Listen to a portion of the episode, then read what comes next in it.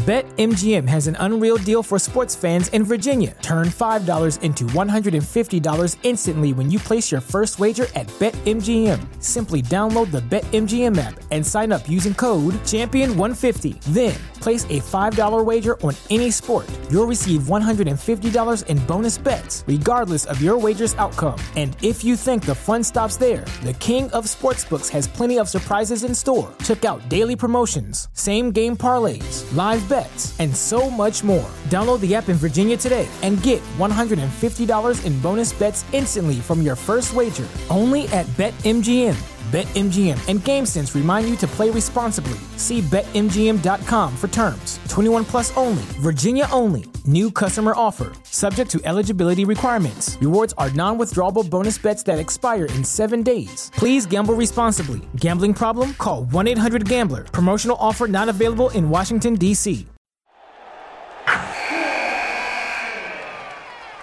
Wilson, you sent the game winning email at the buzzer, avoiding a 455 meeting on everyone's calendar.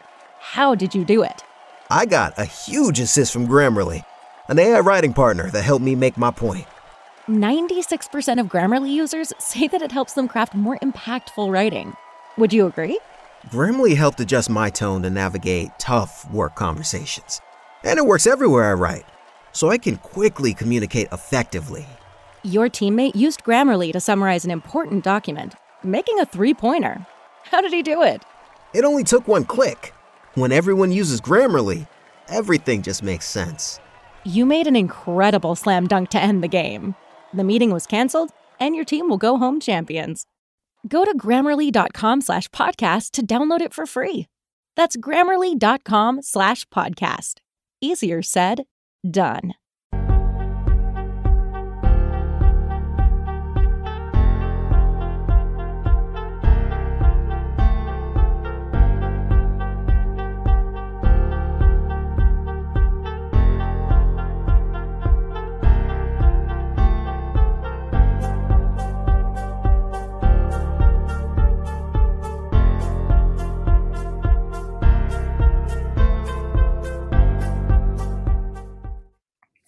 What's going on? Jon Schaeffer with you here. Wrap up show presented by Higher Impact Financial. Uh, just talked about this on the radio for the last 45 minutes. Figured I'd spend another 30, 40 minutes talking about it with Aztec fans, with college hoop fans right now. So whether you're here live, we're on replay.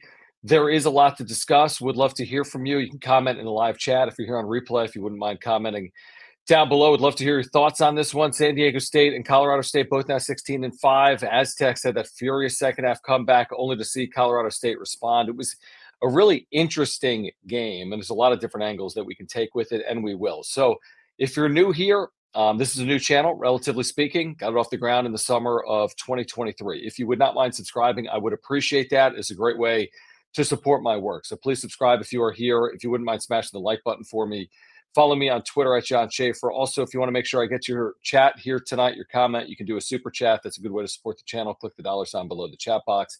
If you want to become a member, get emojis and badges, custom emojis and badges, you can do that as well by clicking join down below. So let's get started. 79 71. San Diego State falling tonight at Moby to a motivated Colorado State team that had to have this game. I know nobody wants to hear that.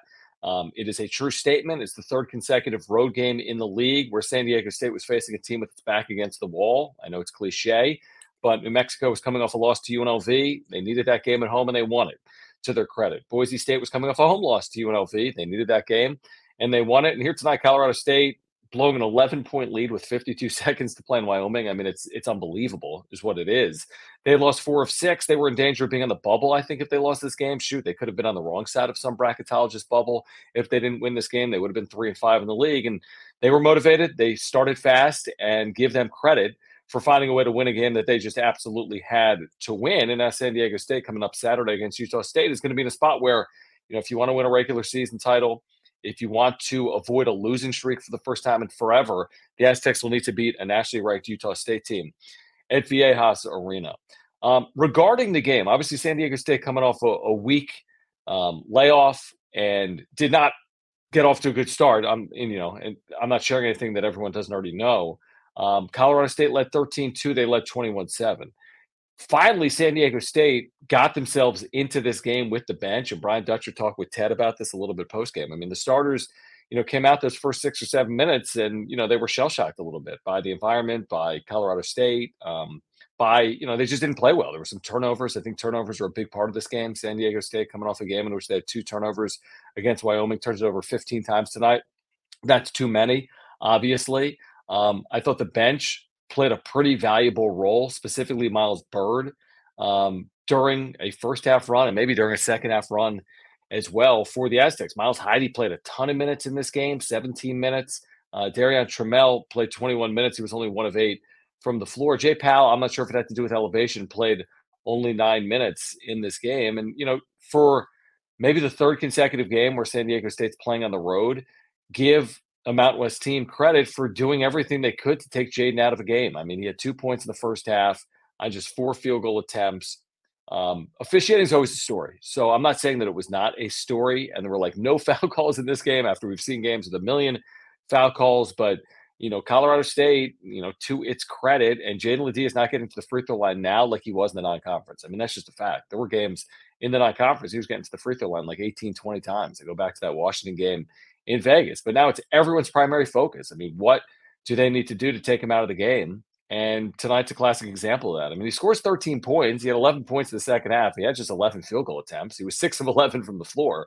So he did have 13 points, seven rebounds, two assists, playing a team high 33 minutes. But, you know, was that, you know, what you'd expect obviously out of Jaedon? Well, a lot of that is a credit to Colorado State and the way they're defending him and they're asking others to, you know, if if if an opponent's going to get beat by San Diego State, they're looking for someone other than Jaedon to be the one to beat, um, you know, to, to beat them. And I thought we did see the Aztecs counter. Reese Waters really good, seven of nine from the floor, three of three from beyond the arc. Lamont Butler at times was unbelievable in this game. He took over in that midway mark of the second half. Now he did tweak his ankle, by the way. He sprained his ankle per Brian Dutcher post game with Ted.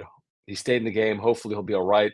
Hopefully close to 100% Saturday because he's really turning a corner here 16 points, five rebounds, four assists. Yes, he had four turnovers, a couple of early turnovers as well. But Butler was a big part of the charge there in the second half. So that's a long way of me saying that despite everything, I mean, the Aztecs trailed 21 7. They could have been blown out early. They could have trailed by 20 points midway through the first half.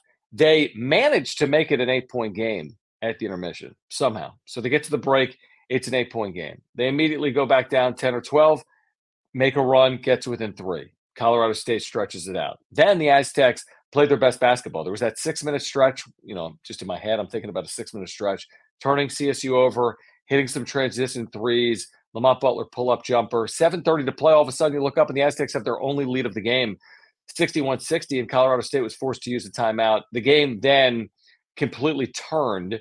Um, and I credit Colorado State more than I you know, discredit San Diego State. Here's why. And I saw it on the text line when I did my radio show earlier, and I've seen it on social media. Oh, why did Lamont Butler come out of the game? Why did, you know, Elijah get back into the game? Why was Micah back in there? Um, you know, these players didn't, you know, weren't as impactful as others, but you're playing at elevation, and these guys were truly winded. I mean, if you saw Lamont after he made that pull up jumper with seven and a half minutes to go, you knew he was coming out of the game. He was bent over at the waist, he had nothing left to give.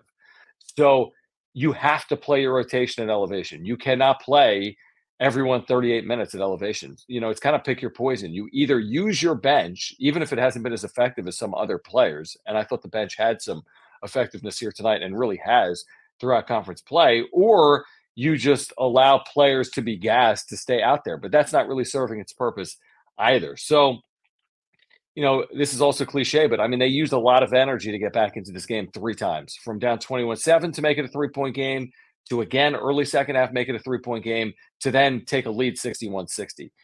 It's hard to win on the road. We know that against good teams. This league is as good as it's been in forever. All of these teams are highly motivated. All of these teams need these home games because you know how hard it is to win on the road. So if you're not winning at home, can you steal one um, you know, if you're not winning at home, can you steal one on the road? The answer for Colorado State is no. They're 0 4 on the road in the Mountain West this year. They're 4 and 0 now at home in the league. They're 11 and 1 at home. They're a very good team. They're as high as number 13th in the AP poll. Their metrics have been very good all year. At one point in the teens, they've slipped back a little bit here recently with some of these losses and some of these close calls, like that home game against Air Force. But make no mistake, I mean, Isaiah Stevens is a top caliber player, not just in the conference, but in the country, and can, you know, single handedly take over games. And they've got great weapons. This is among the most efficient offenses in the country. And at home specifically, it's a top three, four, five efficient offense in the country. And yes, Colorado State shot 54%, which is a big number. But with all that being said, Aztecs hit 10 threes in this game. They outscored Colorado State from beyond the arc by nine points. But Colorado State got to the free throw line 22 times. San Diego State just seven. That's a little surprising. The Aztecs only getting there seven times. Again, I didn't think it was the difference. Colorado State or San Diego State or, or the officiating, but I didn't think it was the difference, the officiating in this game. I thought there were a number of things. I think San Diego State was too sloppy. Brian Dutcher saying post game we made too many mistakes, a couple of turnovers after taking a 61 60 lead, leading to easy baskets for Colorado State. You know, they didn't look fully crisp. And I think some of that is because Colorado State and the environment and the elevation. And some of it is maybe just because it's basketball and the ball doesn't always bounce your way. And not everything went perfectly here tonight and they did everything in their power to overcome it, and they just couldn't. They just could not overcome it here tonight. If they would have found a way to win this game, and you know they were seven and a half minutes away from doing it, essentially, even though they only led in this game for seconds. I mean, literally seconds, sixty-one to sixty. I mean, if they would have won this game, they would have completely stolen it out of a hat. I mean, it would have been a, a grand larceny. It would have been a theft. It would have been remarkable, and that's a credit to the Aztecs. I mean, they really you know they they'll play for 40 minutes. Look at boise state that late comeback in the final 30 seconds. I mean very rarely are they out of a game. I think it's happened one time this year in new mexico in the final you know eight or ten minutes of the game. But that's basically the only time it has happened all year long for sdsu so give colorado state credit san diego state um, do they need to be perfect to win the mountain west regular season? I don't think they need to be perfect. Do they need to you know potentially have something like an eight and two or nine and one finish? Yeah probably. I'm not overly worried. I said this on the radio um, I'm not sleep, losing sleep right now over the regular season Mountain West standings. What I'm losing sleep over is making sure this team continues to improve and avoids landmines and avoids losing streaks and finds a way to come back home Saturday and beat Utah State. That's all that really matters right now. I can't look past that. I mean, you know how big of a game it is. And Utah State is playing some of the best basketball in the country and is stealing road games, which has been hard to do in the league. Um, literally stole a game at UNLV with a five point play about two or three weeks ago. Go to Boise, win in overtime last weekend. They are good and they are capable and they are motivated and they are hungry. I mean, they're just, it's almost like a snowball effect. I mean, once you get off to a record like Utah State has right now, whatever it is, 18 and 2, um, they won tonight. Uh, they were at home against San Jose State. They won by 21 points. They're 19 and 2 and 7 and 1 in the Mountain West. So it's going to take as good of an effort as the Aztecs have played this year to win the game. It's as simple as that because Utah State's not rolling over when they're winning every time they take the floor. So they're going to believe that they can win this game, despite the fact that they've never won a Viejas in the Mountain West era. The Aztecs are nine and zero. Oh. So this is this is the thing I've circled. Can you avoid the losing streak, something that San Diego State does remarkably well under Brian Dutcher? And can you win at home, where the Aztecs have not lost here this year? But regular season standings, it's too early for that. I, you know, I think the aspects of, of the Aztecs have larger aspirations than that as well. Of course, you want to win a regular season title. Of course, you want to win a Mountain West tournament title. But of course, you also want to put yourself in a position where you're seated well and or make the NCAA tournament and have a chance to win once you get into March Madness. So tonight, again, the Aztecs fall 79-71 around the league. Number 17, Utah State, again by 21. A Great Osobor, what a story he is, 31 points tonight um, in that win. Wyoming winning on the road. Wyoming is five and three. You look up and Wyoming is five and three. That's their first road win in the conference, and they've got an identical record to the Aztecs in the Mountain West at five and three. I think it's probably encouraging the Aztecs don't have to go there, considering Wyoming I think is seven and one or eight and one at home now this year. UNLV is leading Fresno State by nine early second half in Vegas at the Thomas and Mack, but who knows? Um, UNLV so helter skelter. They should win this game. They've got a 10 point lead right now, 43 33. If that holds, they'll be four and four in the league. Colorado State is also four and four in the league. So everything's bunched up, but it's early. We're still we haven't even reached the turn in the Mountain West in the regular season, right? These teams haven't yet played nine games. Some teams have played seven and eight. So we'll get to the turn after Saturday for San Diego State, and then we'll look up after you know a road trip to Air Force and um, and Nevada and see where the Aztecs are. But you know, right now it's more about breaking down what happened here tonight and looking ahead to the game against Utah State coming up on Saturday at 12:30. You got to get there, by the way. Be there early, be there loud.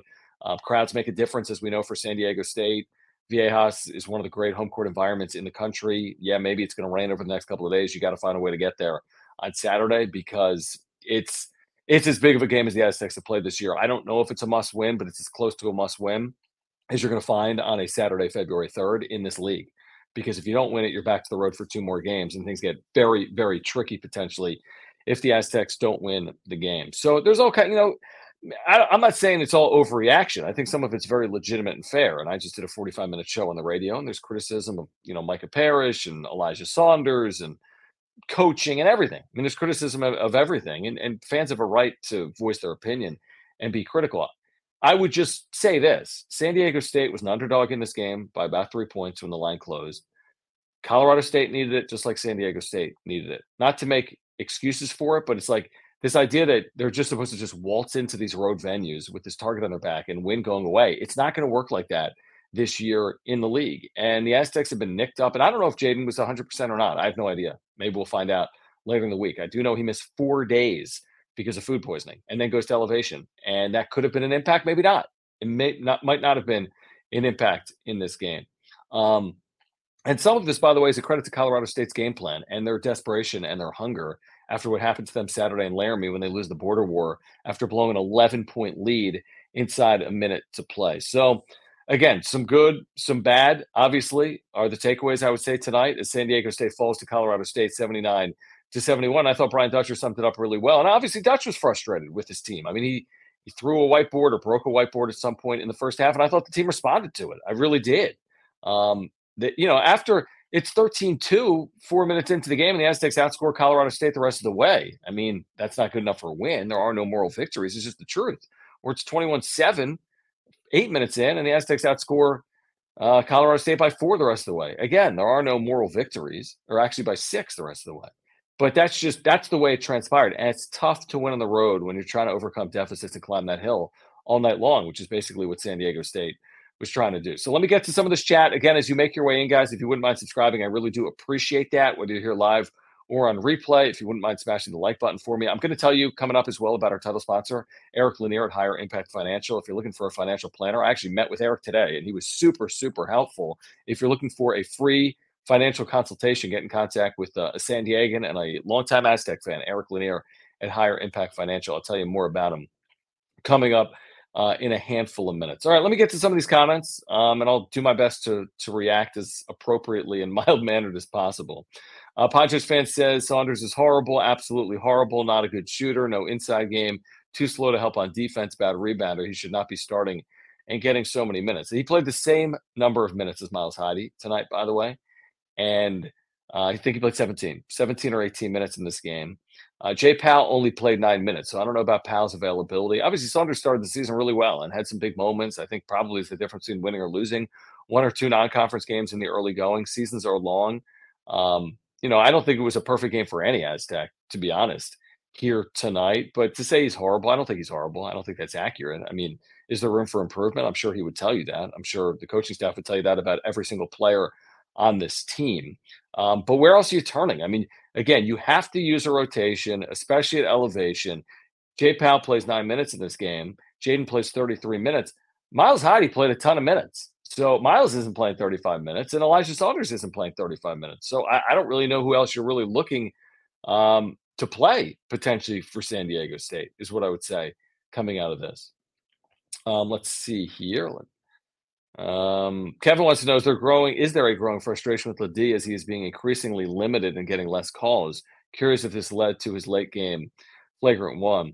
I mean, is he getting frustrated? I'm sure he is. I, we, if you as a fan are getting frustrated with what you're seeing out there, and he's not getting some of the calls that he got earlier in the year, or he's not having it go his way on the road like sometimes it goes at home, I'm sure he's frustrated. That's the job of Colorado State to make him frustrated. And even with all the frustration, it's not like this was some, oh my gosh, what happened to Jaedon game. I mean, 13.7 rebounds, six of 11 shooting is not the reason why San Diego State did not win this game. Now, they could not consistently get the ball inside. Credit to Colorado State. They could not. And then the Aztecs tried, you know, plan B and plan C. Reese Waters, Lamont Butler, um, you know, Micah and Darrion attempted a good amount of threes. They wouldn't fall here tonight, and it was hard to get the ball inside the paint. Simple as that. It was very hard to get good touches deep in the paint tonight against CSU. That's just a fact. Don, thank you. He says LeDee drew tons of fouls in the non-conference and can't get any calls in conference. Or conference games called that different. Something isn't right. I mean, there's so many factors that go into officiating. Again, I didn't think it was the end all be all the reason why they lost. If someone disagrees with me, let me know. Um, should he have gotten to the free throw line more? Was he getting mugged at times tonight? Yeah, he was. He absolutely should have gotten to the free throw line more. There wasn't a foul in this game until the under eight media timeout, I think. Either way. And the first foul whistled against CSU was with like five minutes to play in the first half. So something there isn't right. But then again, we can't have both ways. We can play when there's a million fouls, and then we can play when there's no fouls. At some point, you just got to play, and you just have to overcome. And that's what the Aztecs routinely do. They win close games, they overcome. Historically, they win on the road. Even this year, they got three road wins. And I look at you know, like the top 20 in the net. It's not like everyone's got six, seven road wins. There's teams with two, there's teams with four. Aztecs, someone brought this to my attention. I saw it on social media. Uh, Julian Delgado, who does TV here locally. And his point was valid, but I wanted to provide perspective. He said the Aztecs folded two and five in quad one. And I'm like, yeah, it's accurate. And this is nothing, you know, Julian's a really good reporter and anchor. But my point is this they haven't played a quad one home game. They're two and five with six road quad one games and a neutral. I think that's right. Six road quad one games, a victory Gonzaga, five losses, all the good opponents, especially at home. CSU is 11 and 1 at home, and a neutral against St. Mary's. And they're playing great basketball right now in the WCC. These teams are still coming back. It doesn't mean you're going to beat them, but these teams are coming here. New Mexico's coming here. Utah State's coming here. Boise, Colorado State, they're all coming here. So what do the Aztecs do? Um, you know, when these teams get to Viejas Arena is going to tell us a lot, obviously, in the final month or so of the regular season. Gustavo, what's going on, man? Hi, John. Gustavo from Tijuana. Thank you, Gustavo. Appreciate you hanging out. By the way, um, and obviously, um, Gustavo with you know, um, Gustavo writing this in English obviously is an English speaker. But what I've decided to do here recently, because I have the ability in my software, I'm doing it with John and Jim on the radio and um, with the wrap up show here, is to the best of my ability, I'm taking, I'm putting subtitles after the fact in both English and Spanish. So you don't have to be with audio on. You could just be watching whether it's English or Spanish, but I am putting subtitles on in both English and Spanish after the fact for listeners and viewers alike. So hopefully that's a benefit to someone out there because I'm taking a few minutes to do it. So hopefully that is a benefit. You just reminded me of it because you're watching in TJ. He says, I'm impressed with the way Miles Byrd has been developing throughout the season, but Saunders needs to sit on the bench and continue to learn and develop. He's not ready. Man, Byrd has been a revelation. Blocks and I mean the two runs that San Diego State run, made, you can credit, or two of the three runs they made I give a lot of the credit to Miles Byrd. That quick 10 0 spurt or 8 0 spurt in the first half, where he had the steal and the slam, couple of blocks in the second half, the energy that he plays with. He's a really good player. He's just scratching the surface. He didn't even play last year, by and large, couple of games. And he's been nicked up a little bit this year. But man, I am really impressed by Miles Byrd, and I've loved watching his development throughout the course of this year. Uh, let's see here. Yeah, Don agrees. Uh, Steve says they won't win on the road as long as LeDee doesn't get a fair shake from the officials. I mean, yeah, you got to get a fair whistle to win. I mean, they've won at Gonzaga, they've won at San Jose State in a close game. I mean, UCSD was crazy, obviously, came down to the wire. I mean, against Boise State, right? It was a tie game with what, two minutes left or three minutes left here tonight? Tie game with seven minutes left. I understand what you're saying, Steve. I mean, officiating matters, but again, this wasn't one of those classics. Like there was a game against Colorado State a couple of years ago where Matt Bradley was mugged with like a second to play and they didn't call foul and they lost by one. I mean, that's where you can literally say the officiating cost the Aztecs a game. You can literally say it. I, I don't think we can say that here tonight, you know? Uh, Steven wants to know for as strong as he is, LeDee gets tied up so much. Why? I mean, obviously he's drawing doubles, and anytime he's putting that ball on the floor or trying to kind of lower that shoulder or keep or anytime that ball's low, I mean, they're they're scratching and clawing for it and they're trying to get in there. Um, and some teams have had some success with that, right? He was tied up maybe, I don't know, how many times he tied up tonight? One, maybe two. Um, but yeah, he's been tied up a little bit because again, he's drawing that hard double. And if he can't get rid of it immediately, he's putting himself in a position where, yeah, he has been tied up a couple of times. Um, yeah, and I'm, I mean, again, to Rich's point, it's of course it's not all Saunders, and of course it's not all Parrish. And people are going to tell me, well, Parrish is minus 32 in this game. Okay, it's one game.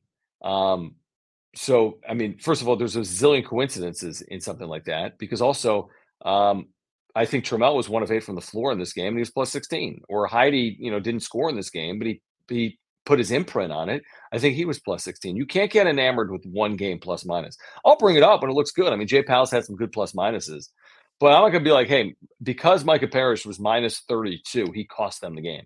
Or because Darrion Trammell was one of eight from the floor, he cost them the game. It doesn't work like that. There's five players on the floor. There's a million circumstances that go into it. Um, Adam wants to know if I think Dutch is overthinking this game. I feel like some of his subs are at horrible times and destroying our momentum. No, I don't. I really don't think he was overthinking anything. I, I saw some criticism. Why didn't he take a timeout sooner? I don't. I don't think that was a factor. I mean, so they they take a timeout at 13-2 as opposed to but could have taken it at 11-2, 9-2. I mean, does that change anything? Honestly, like honestly, taking a timeout five minutes into the game as opposed to six minutes into the game, does that change anything? When they later take a lead, I don't know. And the substitutions, I mean, the one I point to, I don't know if I've mentioned it here on the radio. This, hey, Lamont came out after like carrying San Diego State to a 61 60 lead. He literally had to come out of the game. Like he had to come out of the game. He was like, I mean, I haven't seen him like that really. Playing at elevation, playing at 100 plus percent, bent over at the waist, giving it his all, playing 30 plus minutes in this game. He had to sit. And if he didn't sit, I don't know what kind of impact he would have made for them from that point forward. So, like I said earlier, it's pick your poison. You either use your rotation and trust it, or you kind of die with the idea of you got to play everyone 38 minutes that's impactful for you because you you can't do that. And Aztec fans have been telling me that you can't play everyone 38 minutes and expect to win on the road. And then when guys play 30 minutes in the road, they say, why didn't Lamont play more? Or why didn't whomever play more? You can't really have it both ways, you know? Uh, let's see. I don't get enamored with this. We've talked about this a lot, Adam. I don't get carried away at all with who starts. And Brian Dutcher has spoken to this point as well. Starting, I mean, it, you know, you, you see starters come out within the first two minutes. I mean, oftentimes Darrion Trammell is going to be at the scores table before the 16 minute media timeout, for example. Finishing matters in close games. Who's on the floor when impactful plays are being made with the game in the balance? And we've seen Jay Pal on the floor a lot. We've seen Elijah at times on the floor late. But starting to me, like of all the sports, it's not like baseball. So you start, you're going to get likely three, four at bats, or football. Like it's a quarter. You're not, you know, you're not starting a quarterback and then changing them for the second drive. Maybe you do that in college football a little bit, but not in the NFL. I mean, it doesn't matter. We've seen Elijah Saunders start and play less minutes than someone like Darrion Trammell off the bench. So the whole starter thing to me, and I've heard people comment on this throughout Brian Dutcher's tenure. I, I think people get way too carried away with it. I think, and people are like, oh, you know, he won't make changes with his starting lineup, and that has been costly. I don't see it like that. I think guys being comfortable in their roles has value, and just because Elijah starts doesn't mean he's going to play more minutes than anyone. And he played the same number of minutes today as Miles Heide. Um, and then Adam says Dutch's strategy literally was the main reason we lost this game. I don't, I don't see it like that. I mean, if there's a specific example, Adam, you want to bring to my attention, I'll, I'll definitely comment on it. I respect your opinion. I do. I, I just I don't see it like that. Um, Miguel says Saunders single handedly was the reason Colorado State went on an 8 0 run. I'd have to look back, Miguel, but thank you for the comment. Um, and I'm with you on this, Rich. I really am. I'm with you on that. Um, so he's saying, okay, whenever someone got hot, Dutch took him out. I mean, again, I'd have to watch back at him, but there's so many factors that go into that. I mean, someone gets hot, but if they played eight consecutive minutes at elevation, you can't just leave them out there and expect them to be good at both ends, right? Isn't that fair? Don't most people agree with that? Just because someone has a good four minute stretch doesn't mean you leave them out there for the next nine minutes. Like that's that's more of a rarity than anything else, specifically on the road. You have to be able. They basically use nine. Now, a year ago, they used nine and had like, you know, four starters coming off their bench. This year's been different, but they're getting meaningful minutes from their bench. We can all agree, right? Darrion, meaningful minutes from the bench this year. Miles Byrd, the way he's played here recently. Miles Heide, um, playing 17, 18 minutes in this game. Jay Pal's been good a lot for this team. Again, didn't have a huge role, I would say, here today. I don't know if elevation was a factor or not. All right, let me get back to the chat in a moment. Uh, while we have a moment, I do want to remind you again about the title sponsor here on the wrap up show, my friend Eric Lanier at Higher Impact Financial. I met with Eric today. He is a terrific, terrific financial advisor and planner. If you've got any financial questions, set up a free, absolutely free 15 minute consultation with Eric by clicking the link in the description down below. I mean, he was terrific for me and my family today. Just terrific, asking every meaningful question. He's going to put together a BetMGM has an unreal deal for sports fans in Virginia. Turn $5 into $150 instantly when you place your first wager at BetMGM. Simply download the BetMGM app and sign up using code Champion150. Then place a $5 wager on any sport. You'll receive $150 in bonus bets, regardless of your wager's outcome. And if you think the fun stops there, the King of Sportsbooks has plenty of surprises in store. Check out daily promotions, same game live bets, and so much more. Download the app in Virginia today and get $150 in bonus bets instantly from your first wager. Only at BetMGM. BetMGM and GameSense remind you to play responsibly. See BetMGM.com for terms. 21 plus only, Virginia only. New customer offer, subject to eligibility requirements. Rewards are non withdrawable bonus bets that expire in seven days. Please gamble responsibly. Gambling problem? Call 1 800 Gambler. Promotional offer not available in Washington, D.C.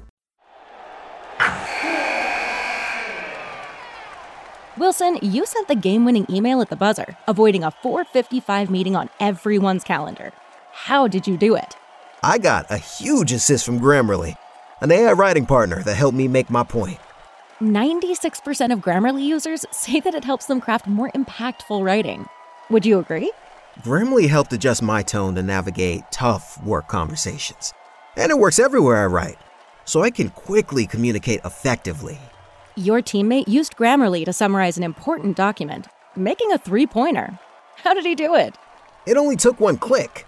When everyone uses Grammarly, everything just makes sense. You made an incredible slam dunk to end the game. The meeting was canceled, and your team will go home champions. Go to grammarly.com slash podcast to download it for free.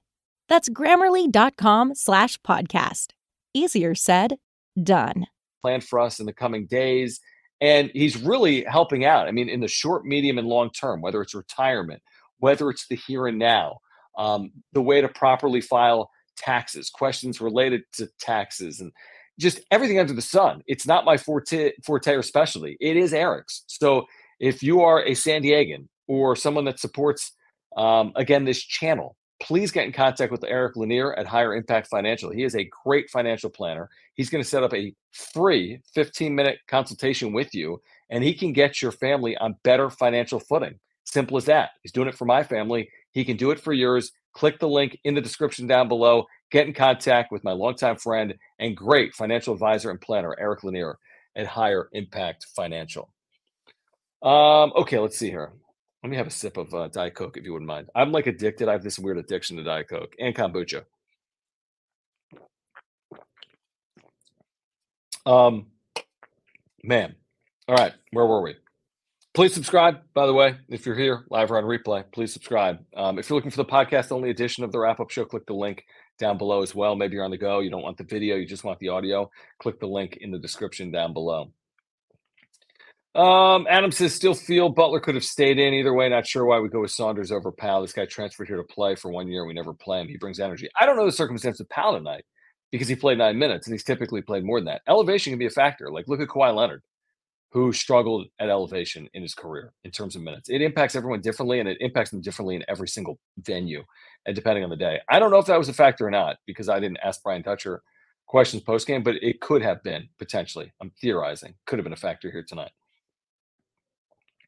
Um, you know, I'd have to look at like conference play, Padres fan, if in fact that's accurate. Is Saunders playing more minutes than Powell in conference play? Someone look that up for us.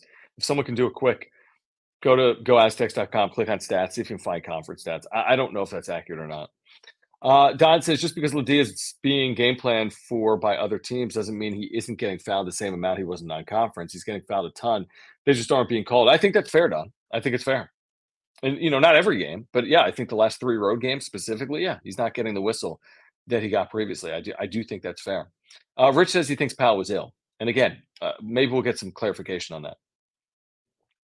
Uh, Walter says they need to be better conditioned. They had a week off and can't play one game at altitude. Yikes! I mean, one game at altitude, it's that's probably oversimplifying it. You're playing at altitude against one of the fastest, most efficient offenses in the country. So it's not like just like, hey, just suck it up and play. I mean, to be as efficient as Colorado State in that circumstance where they are used to it and you're not, the elevation matters. I mean, we could pretend like it doesn't. It's been talked about for 25 years with San Diego State coming from sea level in this league. Oftentimes they overcome it, sometimes they do not. To pretend like it's not a factor, I don't think is is fair. It's a factor. I'm not saying it's the difference. And I mean, do we typically think the Aztecs aren't conditioned well? Has that been costly for them? That's something that we think has played out. Again, maybe you're playing at BYU and in the final three minutes of a game, you've been worn down. That naturally occurs. You're at elevation against a good team with starters playing a lot of minutes. That happens, hence the usage of events. Uh, Kevin says the nature of the turnovers, not just in number, but the times in which they came and how they led to fast points for CSU was the biggest issue. Yeah, listen, I agree. I thought turnovers, they had too many of them. I mean, they're coming off a game with two turnovers. They had 15. Some of them were unforced and uncharacteristic. It led to 14 points off those 15 turnovers, which isn't a crazy number, but it's too high considering the circumstance. They probably could have held them to six or eight as opposed to 14. Maybe that's enough to win. San Diego State was even off turnovers. I mean, the Aztecs forced 10 scored 13 points. CSU forced 15 and scored 14 points. So Aztecs were minus one off turnovers. I just don't think, again, that wasn't the only factor. It was a factor. And I agree. I mean, especially early, the first four or five minutes. And that's why it's like, would a timeout have done anything? You had a ball dribble off a foot, you had a pass go out of bounds. Um, you just had some uncharacteristic play in the first three or four minutes. I don't know if it was CSU feeding off the energy or San Diego State just not playing up to par. Whatever it was, is what transpired. Um, fast break points were 18 12. I'm sorry, I was looking at second chance points. Thank you, Stephen. 18 12. So, yeah, that's impactful. That's impactful, Stephen. We knew, Brian Dutcher said heading into this, uh, fast break points could determine the winner of this game. They wanted to play this game in the half court. They probably prefer to play this game in the low 70s, not the high 70s, and they lose 79 71. And you're right. I mean, if you can hold them to 12 fast break points, which was possible in a game like this, if you if you were better uh, you know, with the basketball in terms of not turning it over, you probably could have held CS. CSU is going to get points in the in the fast break. They're going to score a 10 points. 18, maybe that's a tick high, minus six, maybe not where you want it to be. Maybe you'd prefer to be, you know, closer to even, minus two. Um, so yeah, that was absolutely a factor in this game. Like Rich said, I mean, this is the story. Uh, the story is not tonight as much as it is Saturday. And this is where the Aztecs traditionally are so good off losses, especially at home. They've got the long winning streak coming off losses when returning to Viejas Arena, and they just have to find a way on Saturday. Whether it's by one or 100, they need to um, to find a way. That's what they need to do. Uh, it's amazing, Rich. Uh, I'll have to look it up. It's incredible. His February record is absolutely incredible. You know, not that the past is necessarily predicting the future, but yeah, I mean, these teams, all of them under Dutch, late in regular seasons, play some really good basketball, really without exception. So we'll see if that happens this year or not. Um, they had a timeout, Padres fan, in the final eight minutes. I forget when they used it. They had a timeout in the final eight minutes. They used one.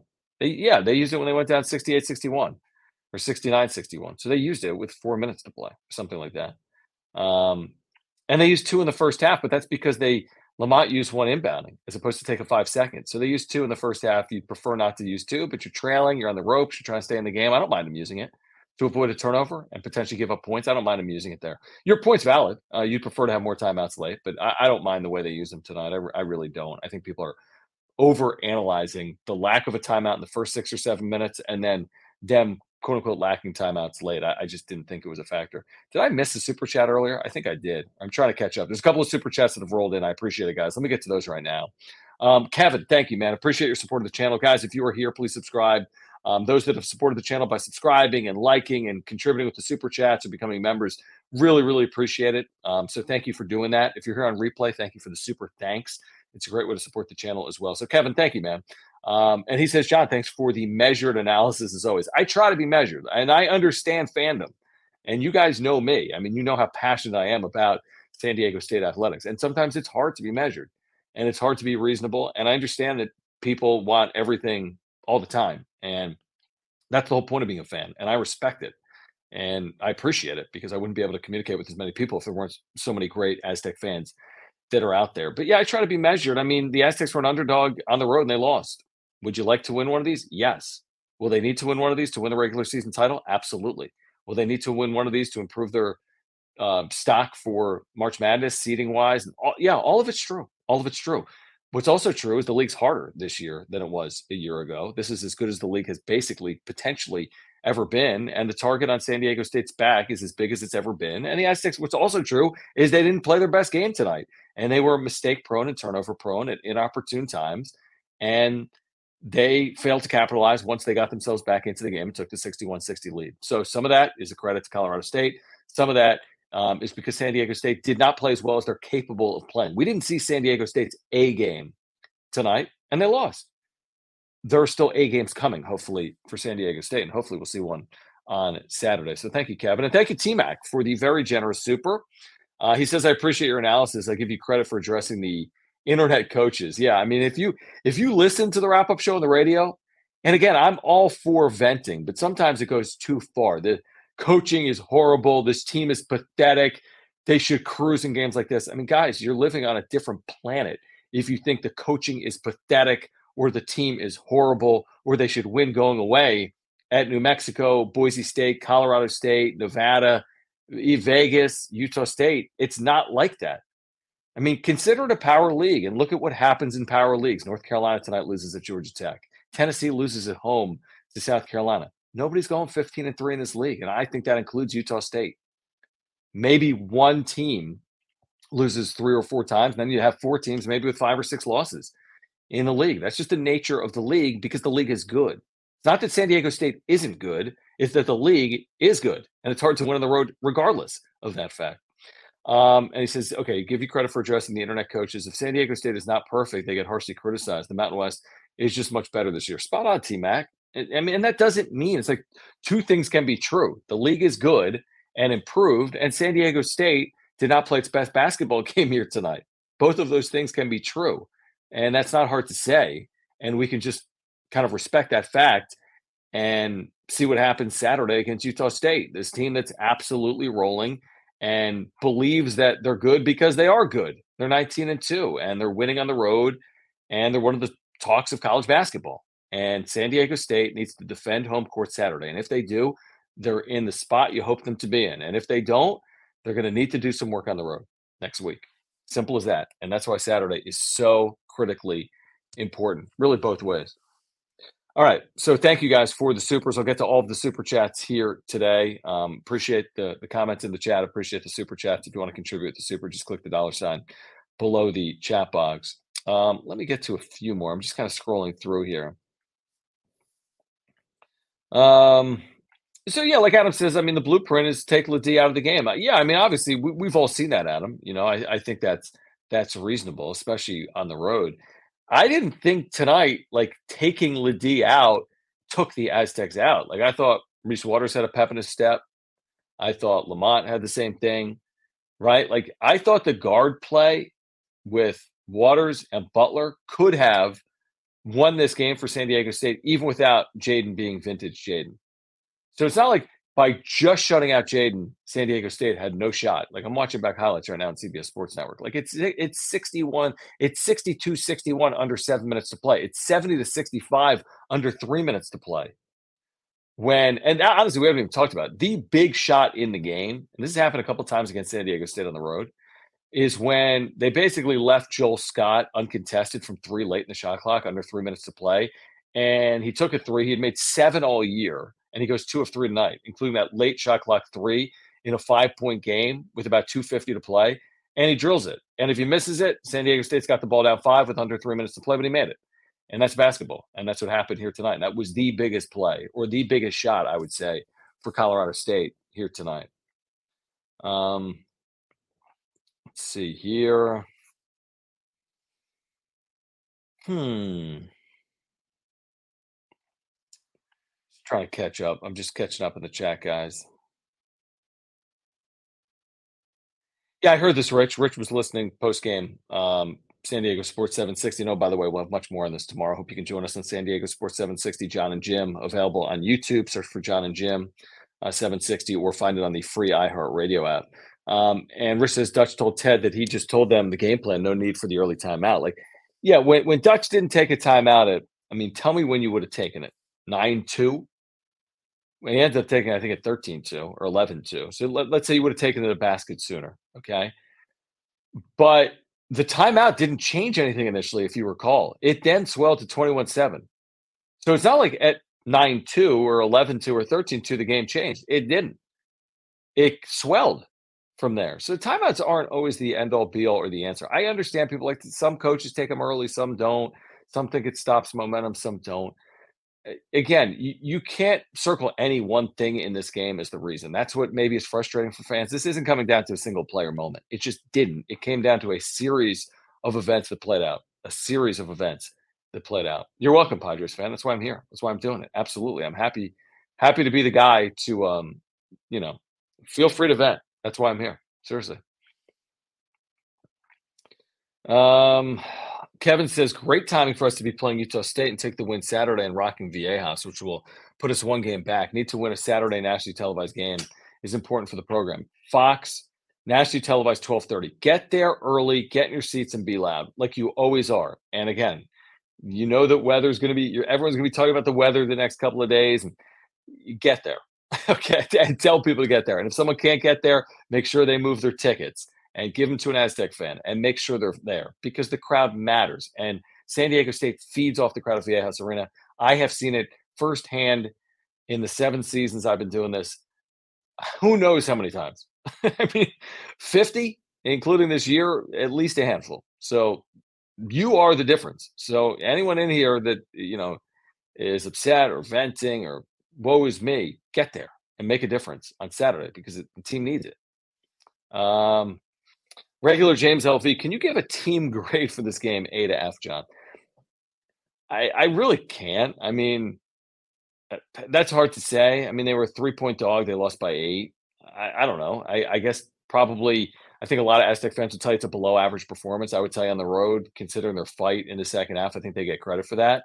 Um, I think they wouldn't give themselves more than an average grade in this, would be my guess. And they, they, there are no moral victories for San Diego State. I, I don't care if they get to a Final Four and lose to the top seed in the tournament. They're not going to feel good about losing. So there's no moral victories. And because it's San Diego State and because they're 16 and 5, not 5 and 16, yeah, I mean, I'm sure they would tell you that they could grade better than they did in this game. Yeah, I mean, it's so amazing. I mean, and there's not a lot of this on social media, but I somehow ended up in a thread that I was tagged into, and people were talking about like, "Oh, I'm I'm I'm not his biggest fan, but he's still got multiple losing seasons before he'd be." What are you talking about? Like, if anyone is a not the biggest fan of Brian Dutcher, you're misguided. Have you watched this play out over the last seven years? He's built one of the most successful programs in America with Steve Fisher, obviously, coming off an amazing run and talk and talking about any type of change at any point in the future, even if you're talking two, three years from now, get out of here. And this thing is secure as secure can be. He'll be here as long as he wants, and I don't care how long it is. He'll be here, and he should be, and he's earned it. And the longer he's here, the better chance of success for San Diego State. Simple as that. You should want him here as long as possible. And any chatter about anything related to, oh man, uh, this coaching staff has really let me down, or this was a pathetic coaching performance, you are really misguided. You are really misguided. Um, I don't think so, Adam. Uh, they haven't gotten down early in games. When? At home, they race out to leads. On the road, New Mexico, and they lose by 20, it was tied, wasn't it? In the second half. Uh, Boise State the other night, they didn't get off to a slow start. What are the slow starts they're getting off to? Wyoming, they didn't play great, but I mean, that was just a weird game. And that's a credit to Wyoming, right? Let's see here. I mean, this like LL says, I agree on him. We need to change something. Bench Saunders and start Pollard Trammell. Listen, I'm not saying you can't make a change, and the coaching staff has never said that. Roles will change based on performance, and you'll see that with minutes. You'll see that with how they run plays and who's playing in, in what circumstance and situation. So that that that's completely reasonable. That's complete. I'm not saying you cannot make changes. I'm just saying that this idea that the starting lineup is why they're losing, eh, that's a stretch. That's a stretch to me. But that's not what I said. criticism is one thing. When you start saying the coaching staff is pathetic, or if they have a couple of losing seasons, here's what you know. Here's what I would consider. I mean, what are we talking about? I mean, but by the way, one national championship game is a pretty big deal. One national championship game, you, you know what I mean? Like that's not like just because a guy had one 20 win season. Like you won five tournament games, including the top seed in the tournament. You played six like road games out east and took on all comers. So like let's not discount this either. Let's not discount what they accomplished a year ago and just completely turn the page. Well, last year is last year. Okay. And then they're 16 to 5. They're not 5 and 16, right? Couple more here, guys. and again, thank you for the interaction. Um, yeah, see, Miguel, thank you. Like this isn't conference play because remember, Powell is not playing, and a new team, right? New environment, new circumstance. He wasn't playing the first ten games. He's played a lot more the last ten. Plus, he's had the injury. I mean, had the had the injury as well. But yeah, Saunders is starting, and he is in top five in minutes, guys. And okay, so he is playing more minutes than Powell in the season, but we all knew that early, and he was deservedly still playing more minutes early because he was playing really good basketball. But what's played out over the last eight games? What's played out over the eight conference games? There's no way the disparity between Saunders and Powell's minutes in conference games is seven minutes per game. There's no way. Um, let's see. Yeah, good filter fish. I'm with you, and that's fine. That's the right of a fan. I mean, I I overreact occasionally to things. It's hard to react in real time sometimes. From my perspective, trying to talk about it, what matters, what doesn't, put things in perspective. I understand frustration. People, the expectations have never been higher for San Diego State's men's basketball program, and they knew that heading into the year. And I think they've dealt with the expectations pretty well. And now they're taking on headwinds or whatever. Yeah, headwinds because they're in a really good league. And we knew it would be hard to win on the road. Brian Dutcher's been preaching, he's been saying that to anyone that would be listening over the last month or two. It's going to be hard to win on the road in this league, and that's exactly what's um, transpiring. But I mean, yeah, I mean, the, when you make a national championship game and the expectation is to get back to one, then there's going to be a lot of overreactions in a regular season. And it's not a bad thing. It's because people are passionate, and you know that's a good thing. I mean, San Diego State basketball is a huge deal in the city of San Diego, uh, and that's a great thing. That, that that is a great thing. So I'm with you. The criticism and the reaction and the fandom, that's all a good thing. The fandom is all a good thing. Sometimes is it overreaction? Probably. Probably. Um yeah, KenPom, San Diego State drops two. I'd expect something similar in the net. They're 24th in KenPom. CSU went up three spots to 37th. From a league perspective, this is probably good for the Mountain West. For San Diego State, you want to win every single game, league be damned so to speak. I mean, the uh, Aztecs entered today 20th in the net, and Colorado State was 34th. My speculation is SDSU goes down eight point loss. They'll go down one to three. They'll probably fall to 22nd, maybe 23rd, and Colorado State probably goes up two or three spots. They probably go from 34 to 32 or 31. I mean, this isn't moving heaven and earth stuff. And by the way, oftentimes you go down three, and then with an off day, you move up one or you know you go up three and then with an off day you go down one. This is not some 10 spot swing. This shouldn't be a five spot swing. So the games that are actually more impactful, and I've said this a lot, are like at Fresno State, home against San Jose State, and at Air Force. Those are the games you cannot lose. Losing at Colorado State is not inexplicable or unbelievable or pathetic or whatever people want to say. The other games, which will not be easy, like at Air Force, at Fresno State, aren't like walk in parks, but those are the metric damaging games potentially. Those are the games you need to avoid the setback in. I'm with you, Rich. Make sure to show up. And Adam, thank you, man. I enjoy it. I, I, enjoy the conversation. I do. I get it. And every everyone's saying reasonable things. Nobody's like completely off the rocker tonight in the chat. Everyone's opinions are valid. It's your opinion, so they're all they're all valid. Nobody's gone completely off the rocker here tonight Padres fan says, yeah, show up whether you're mad or not. That, that's good. Um, yeah, Waters, you know, seven of nine. Um, he was unbelievable tonight. I just think that's a good thing. Like, I'm not all worried coming out. It's like, why didn't Reese get 20 shots? Okay.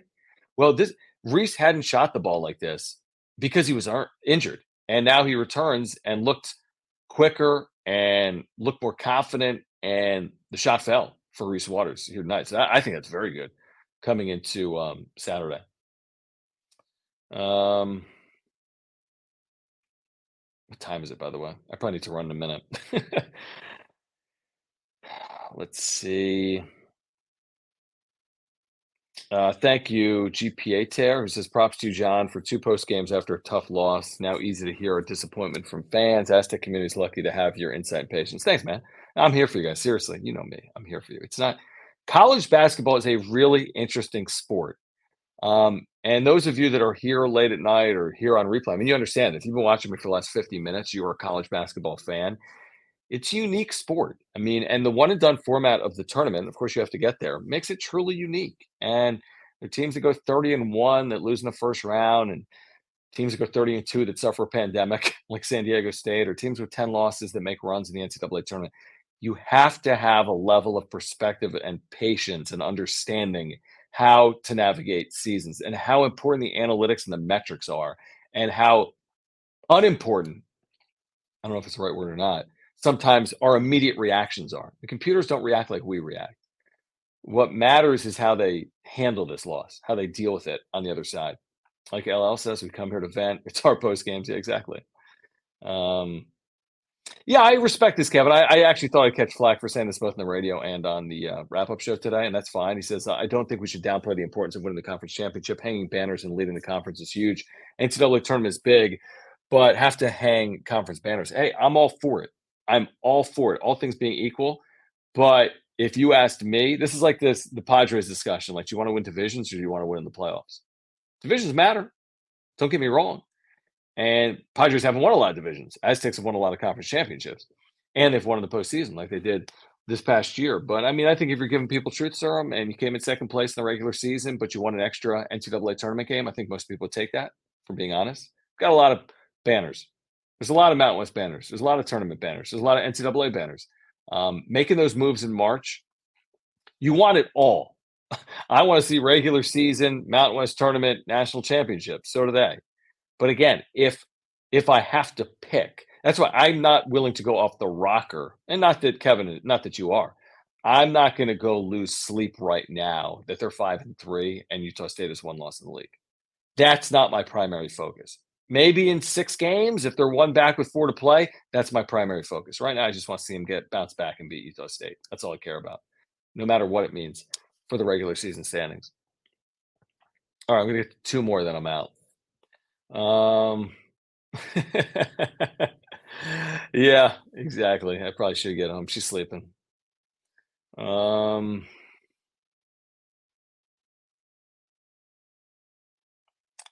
Yeah, I mean, again, we're getting ahead of ourselves, Adam. I think it's a fair point. Like when you start talking seeding, I mean, nobody, there's no Mount West lock for the NCAA tournament. That includes San Diego State, it includes New Mexico.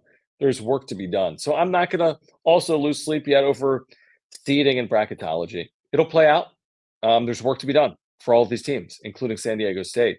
Um, but to fast forward and be like you're in an 8 9 as opposed to a 7 10 or a 6 11 or a 5 12, too early. Too early. That can change in a week one way or the other, um, is what I would say. And I don't think this really has changed much losing on the road at Colorado State here tonight from a bracketology perspective.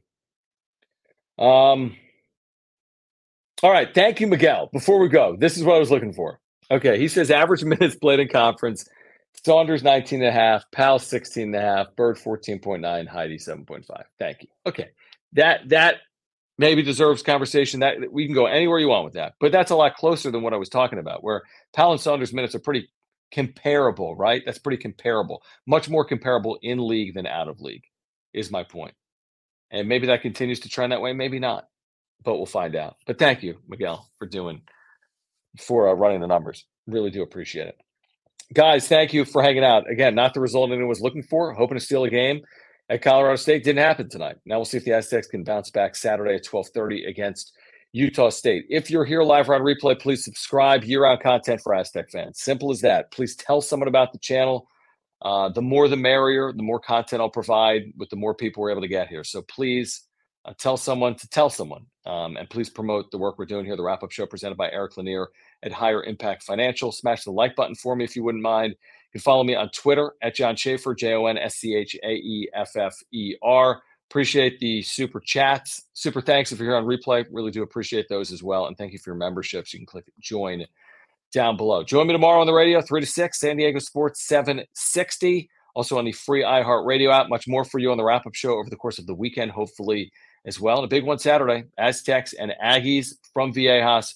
12:30 is the tip time. Get there early and be loud. You guys are terrific. Thank you. Until next time, my name's Jon Schaeffer. This has been the wrap up show presented by Eric Lanier at Higher Impact Financial. Thanks, guys. BetMGM has an unreal deal for sports fans in Virginia. Turn $5 into $150 instantly when you place your first wager at BetMGM. Simply download the BetMGM app and sign up using code Champion150. Then place a $5 wager on any sport. You'll receive $150 in bonus bets, regardless of your wager's outcome. And if you think the fun stops there, the King of Sportsbooks has plenty of surprises in store. Check out daily promotions, same game parlays, live bets, and so much more. Download the app in Virginia today and get $150 in bonus bets instantly from your first wager only at BetMGM. BetMGM and GameSense remind you to play responsibly. See BetMGM.com for terms. 21 plus only, Virginia only. New customer offer, subject to eligibility requirements. Rewards are non withdrawable bonus bets that expire in seven days. Please gamble responsibly. Gambling problem? Call 1 800 Gambler. Promotional offer not available in Washington, D.C. Wilson, you sent the game winning email at the buzzer, avoiding a 455 meeting on everyone's calendar. How did you do it? I got a huge assist from Grammarly, an AI writing partner that helped me make my point. 96% of Grammarly users say that it helps them craft more impactful writing. Would you agree? Grammarly helped adjust my tone to navigate tough work conversations. And it works everywhere I write, so I can quickly communicate effectively. Your teammate used Grammarly to summarize an important document, making a three pointer. How did he do it? It only took one click. When everyone uses Grammarly, everything just makes sense. You made an incredible slam dunk to end the game. The meeting was canceled, and your team will go home champions. Go to grammarly.com slash podcast to download it for free. That's grammarly.com slash podcast. Easier said, done.